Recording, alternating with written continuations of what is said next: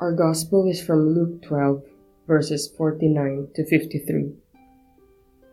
Jesus said to his disciples, I have come to set the earth on fire, and how I wish it were already blazing.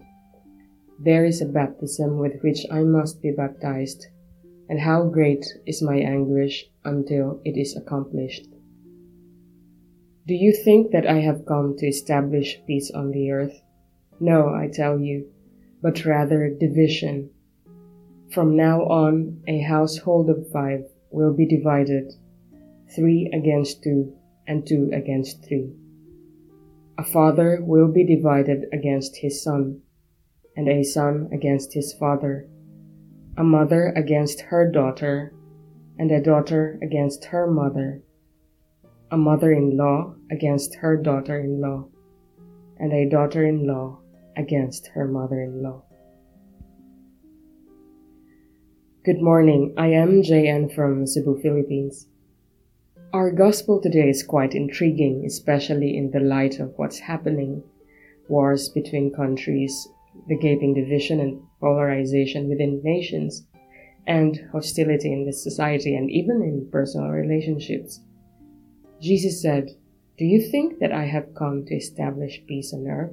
No, I tell you, but rather division. And I found this confusing. I told him, You mean, Lord, that what is happening now is something you wanted, something you willed, something you consent? What comes to your mind hearing this passage, hearing this word of God? When I was praying, I understood from Jesus that the division he brings is the one that leads to life, not death. Division that reveals the truth. Division that leads to true peace. A division that is a path and not the end.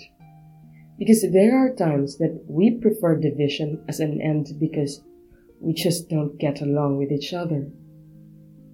But this division as path is uncomfortable and unpleasant and chaotic and messy.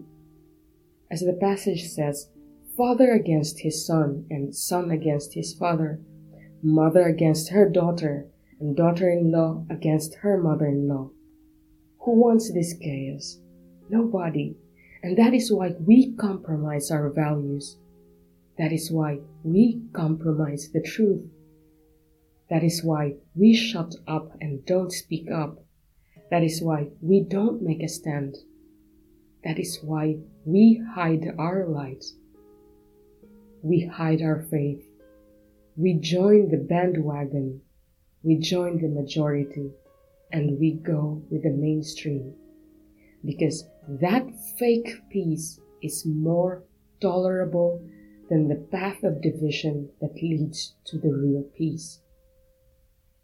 What is your stand on the Israeli Palestinian conflict? What is your stand on LGBT rights? What is your stand on women's rights? What is your stand on the scandals in the church? What is your stand on the unequal distribution of goods? What is your stand on not taxing the rich? Should you make a stand or are you scared to rock the boat? Lately, I spoke up and asked something from the community here, to which they responded a bit negatively, even calling me divisive. I have to admit that it was quite painful, especially because I had no intention of causing division at all. I kept on thinking about it to a point that I almost believed it myself. Then Jesus reminded me of this passage and sort of patted my back and congratulated me.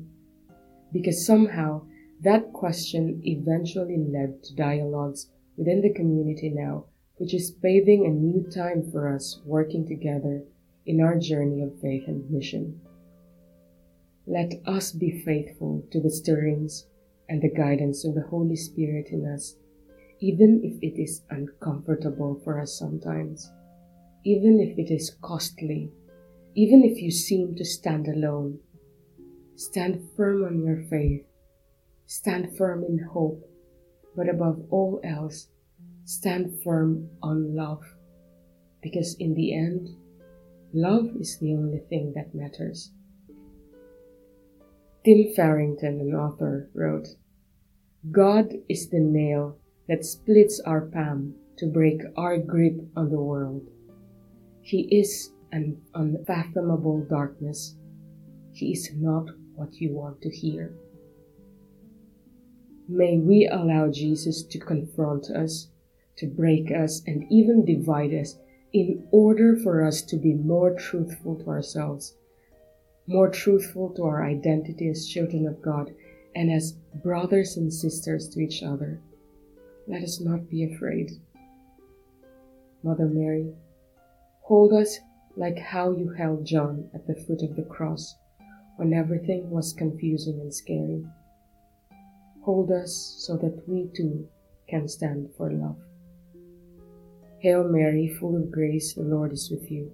Blessed are you among women, and blessed is the fruit of your womb, Jesus. Holy Mary, Mother of God, pray for us sinners, now and at the hour of our death. Amen.